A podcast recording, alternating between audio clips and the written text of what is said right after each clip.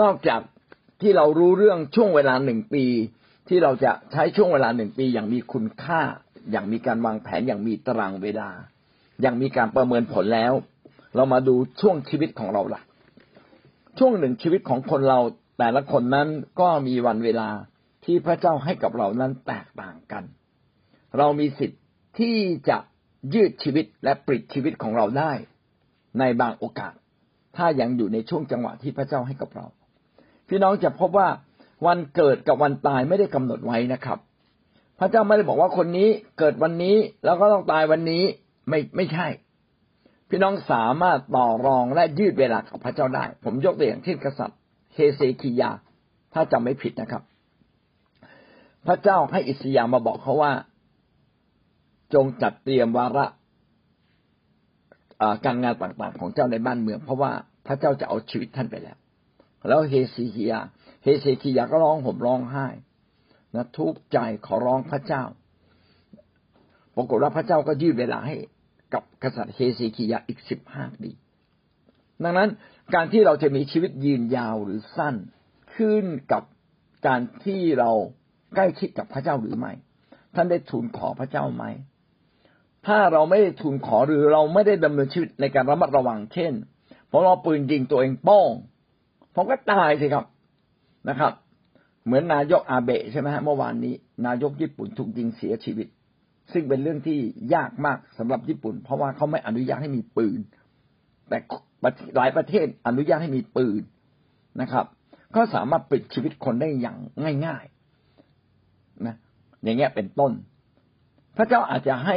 นายกท่านอายุเจ็ดสิบแปดสิบจนกว่าวันหนึ่งพระเจ้าบอกว่าพอ พอแล้ววันเวลาของเจ้าน่าจะจบสิ้นแล้วนะครับ แต่ความบาปของโลกนี้ก็ทำให้โลกนี้แปรปรวนไปหมดเลย แปรปรวนไปหมด ความบาปจึงทำให้มนุษย์นั้น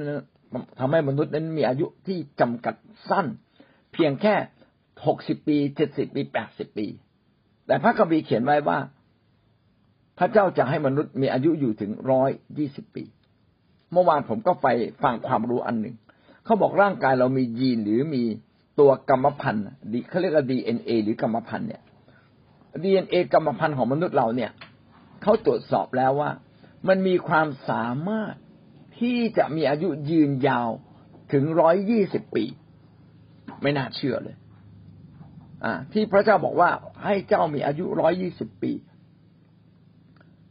แล้วร่างกายก็เป็นอย่างนั้นจริง ๆนะครับ เป็นอย่างนั้นจริง ๆ นี่ก็เป็นสิ่งที่พระเจ้ากำหนดให้กับมนุษย์ เอาละแล้วกลับมาดูวันเป็นวันตาย ช่วงเวลาหนึ่งหนึ่งของมนุษย์เรานั้นสั้นยาวไม่เท่ากัน ไม่ได้หมายความว่าชีวิตของเรานั้นทำบุญมาเยอะหรือทำบาปมาเยอะ แต่ชีวิตของเรานั้นได้ดำเนินชีวิตอย่างไม่ประมาทหรือไม่ ทุกวันนี้คนจะอายุสั้น เพราะว่าอ้วน กินไม่เลือกนะครับ กินน้ำตาล เยอะ จริง ๆ เราควรจะกินน้ำตาลให้น้อยที่สุด ของหวานกินแต่น้อย กินแต่พอดีกินในมื้ออาหารนะครับ ถ้าท่านกินหวานเยอะ ท่านก็จะหิวเร็ว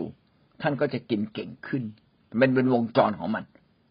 นะครับ อันนี้คือความจริงแห่งชีวิตเรื่องหนึ่ง ร่างกายมนุษย์เราเนี่ย ถ้าเรารักษาสุขภาพร่างกายเราก็จะแข็งแรง เช่น ป้าสายนี่แม้จะอายุแปดสิบจะจะแปดสิบแล้วก็ยังแข็งแรงอธิษฐานได้ เพราะว่าใกล้ชิดพระเจ้า ป้าสายลองไม่อธิษฐานสักเดือนหนึ่งดูเด็เอาไม่ต้องเดือนหนึ่งเอาหนึ่งอาทิตย์กันแล้วกัน ไม่ใส่ใจในการเข้าเฝ้าพระเจ้าผมว่าป้าสายนี่จะไปเฝ้าพระเจ้าบนสวรรค์เร็วกับพวกเราแน่เลยนะครับ แต่ถ้ายังเข้าเฝ้าพระเจ้าอยู่ผมเชื่อว่าอายุต้องยืนยาว เพราะว่าอายุช่วงเวลาหนึ่งหนึ่งของคนเรานั้นไม่ได้ขึ้นกับเราฝ่ายเดียว ท่านจะดูแลสุขภาพอย่างดี แต่ถ้าท่านไปขี่บิ๊กไบค์บิ๊กไบค์นี่มันขี่เร็วมากเลยป๊ เวลาใครขี่บิ๊กไบค์แซงผมนะคือปกติผมว่าขับร้อยกิโลต่อชั่วโมง เวลาปกตินะครับ ถ้าถนนว่างๆมิกไบค์จะขับแซงผมปึ้งไปละโอ้โหนะถ้าเป็นต่ก่อนสมัยก่อนโบราณที่เรายังไม่รู้จักพระเจ้านะเราก็จะต้องสาบแช่งใช่ไหมไม่เดี๋ยวนี้เราเป็นคนฝ่ายพระเจ้า โอ้ขอพระเจ้าปกป้องเขาเถอะ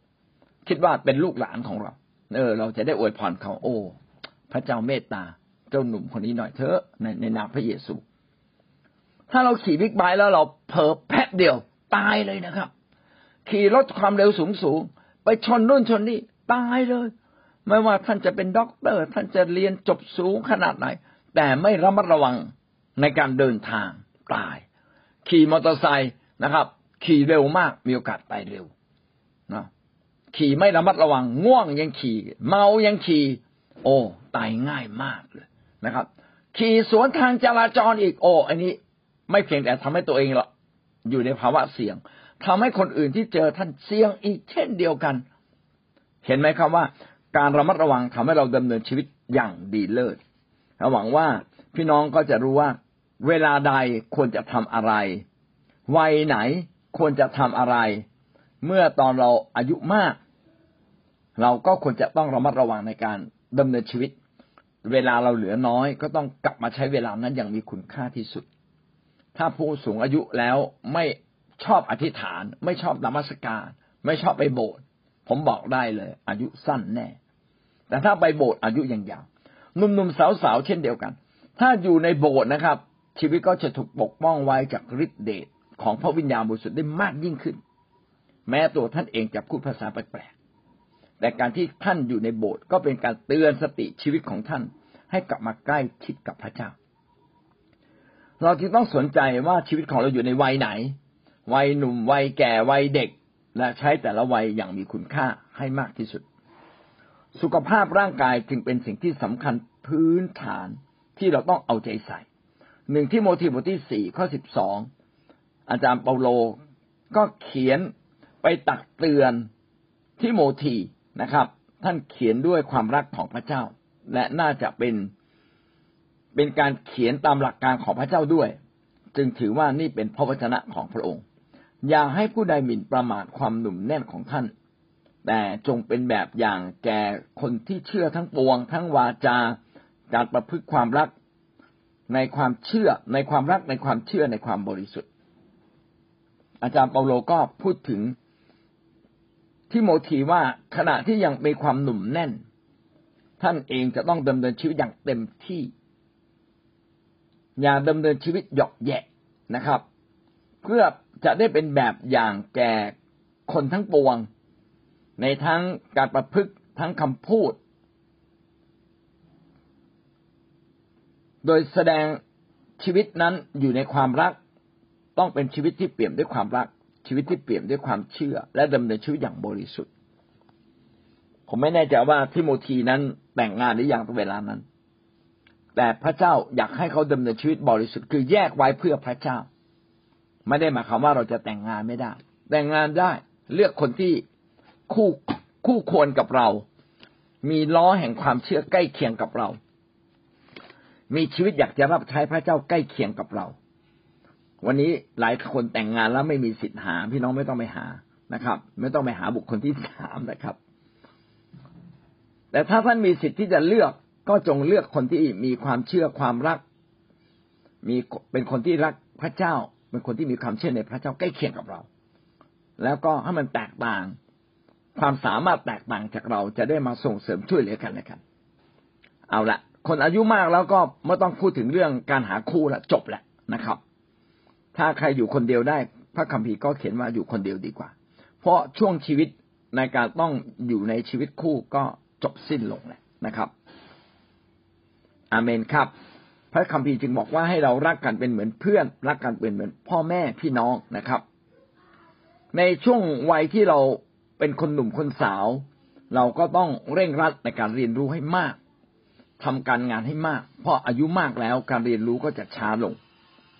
คนที่มีวัยเป็นผู้ใหญ่แล้วจะเป็นอย่างไรบ้าง สุภาษิตสิบหกข้อสามสิบเอ็ดได้กล่าวว่าสิบหกสามสิบเอ็ด ศีรษะมีผมงอกเป็นมงกุฎแห่งศักดิ์ศรีผู้ดำเนินชีวิตด้วยความชอบธรรมจึงจะหาพบได้ คนที่สูงอายุนั้นผมก็จะงอกนะครับ ผมงอกนั้นเป็นเหมือนมงกุฎแห่งศักดิ์ศรีมงกุฎก็ก็สวมไว้ที่ศีรษะใช่ไหมครับนั้นผมงอกก็เป็นเหมือนมงกุฎที่มีศักดิ์ศรีคนแก่ที่ ดำเนินชีวิตในความชอบธรรมก็น่ายกย่องจริง ๆ และหวังว่าเราจะสะสมประสบการณ์ชีวิต เพื่อจะช่วยประคับประคองคนรุ่นรุ่นหนุ่มรุ่นสาวบางทีสติปัญญาของเรา จะเรียกว่าสติอ่าคือสติปัญญาของเราตลอดชีวิตที่ผ่านมาจากประสบการณ์ทำให้เราสะสมปัญญา และถ้าเราใช้อย่างถูกต้องใช้อย่างเกิดผลก็เรียกว่าสติปัญญา เราก็จะสามารถใช้ทั้งปัญญาและสติปัญญาของเรา ช่วยตักเตือนแนะนำคนหนุ่มคนสาว แน่นอนครับ วิทยาการและความสามารถเราสู้เขาไม่ได้ แต่ความรอบคอบ ความอดทน อันนี้หนุ่มๆสู้เราไม่ได้ ถ้าเราสามารถทำงานร่วมกับคนหนุ่ม คนหนุ่มก็ควรจะเรียนรู้ความอดทน บางเรื่องเป็นเรื่องที่เราต้องอดทนรอคอย บางเรื่องเป็นเรื่องที่ต้องใช้ความสุขุมรอบคอบนะครับ สิ่งเหล่านี้เรียนรู้จากผู้ใหญ่ ผู้ใหญ่เนี่ยผ่านความล้มเหลวมาเยอะ เขาจะรู้ว่าทำแบบนี้มันพลาด ไม่ควรพูดอย่างไร ในเวลานี้ควรจะทำอย่างไรในเวลานี้เขาจะเข้าใจมากกว่าเรา เราก็ต้องเรียนรู้จากผู้สูงอายุนะครับ จากประสบการณ์ของเขา ขณะเดียวกันนะครับ คนคนเฒ่าคนสูงอายุก็ต้องรู้ว่าในช่วงอายุขณะที่เรา ใกล้ใกล้สวรรค์แล้ว เรามีบางอย่างที่เราต้องต้องยอมรับว่าสังคมมันเปลี่ยน สังคมมันเปลี่ยนชีวิตมนุษย์มันเปลี่ยน เช่น เดี๋ยวนี้คนก็จะแต่งงานกันช้าลง สมัยก่อนนี้สิบเจ็ดสิบแปดนี่ก็แต่งกันแล้วอะเดี๋ยวนี้สามสิบแปดยังไม่แต่งเลย โอ้นะไปแต่งอีกที่สี่สิบบางทีรักกัน รออยู่นั่นแหละ ไม่ยอมแต่งนะครับ แต่งเสร็จก็ยังไม่ยอมมีลูกนะเพราะว่ามีลูกนี่หมายถึงงานอีกเยอะ แล้วงานการงาน การงานส่วนตัวก็จะมีปัญหา เออสังคมมันเปลี่ยน เอาละไม่เป็นไรอวยพรลูกไปลูกแต่งงานได้ก็ดี ลูกแต่งงานไม่ได้ก็ไม่เป็นไรนะครับดำเนินชีวิตกับพระเจ้าให้ดีกันแล้วกัน เพราะว่าสิ่งที่สำคัญของช่วงชีวิตหนึ่งๆก็คือ เราต้องมีพระเจ้าเป็นแกนกลางนี่คือนี่คือสิ่งที่สำคัญสุภาษิตบทที่ยี่สิบข้อที่สิบเก้าศักดิ์ศรีของคนหนุ่มคือกำลังของเขา แต่ความงามของคนแก่คือผมงอกของเขา ความโดดเด่นของช่วงวัยคนหนุ่มคนสาวก็คือกำลังสติปัญญา ความสามารถ ใช้เวลาอย่างมีคุณค่าใช้เงินเป็น ถ้าเรามีความรู้ความสามารถมาก เราก็จะเป็นคนหนุ่มที่มีกำลัง สมัยก่อนกำลังนั้น วัดที่กำลังฝ่ายร่างกาย วัดที่การยิงธนู การใช้ดาบ การใช้หอกนะครับ การใช้สลิง เดี๋ยวนี้สิ่งเหล่านี้ไม่ใช่กำลังนะครับกำลังแท้จริงไม่ได้อยู่ที่สิ่งเหล่านี้แล้ว อยู่ที่วิทยาการ อยู่ที่ความรอบคอบ อยู่ที่การรู้จังหวะเวลา หวังว่าขณะที่เราเป็นคนหนุ่ม ตั้งแต่เด็กจนหนุ่ม เราต้องแสวงหาความรู้ให้เยอะ โดยเฉพาะความรู้ทางพระคัมภีร์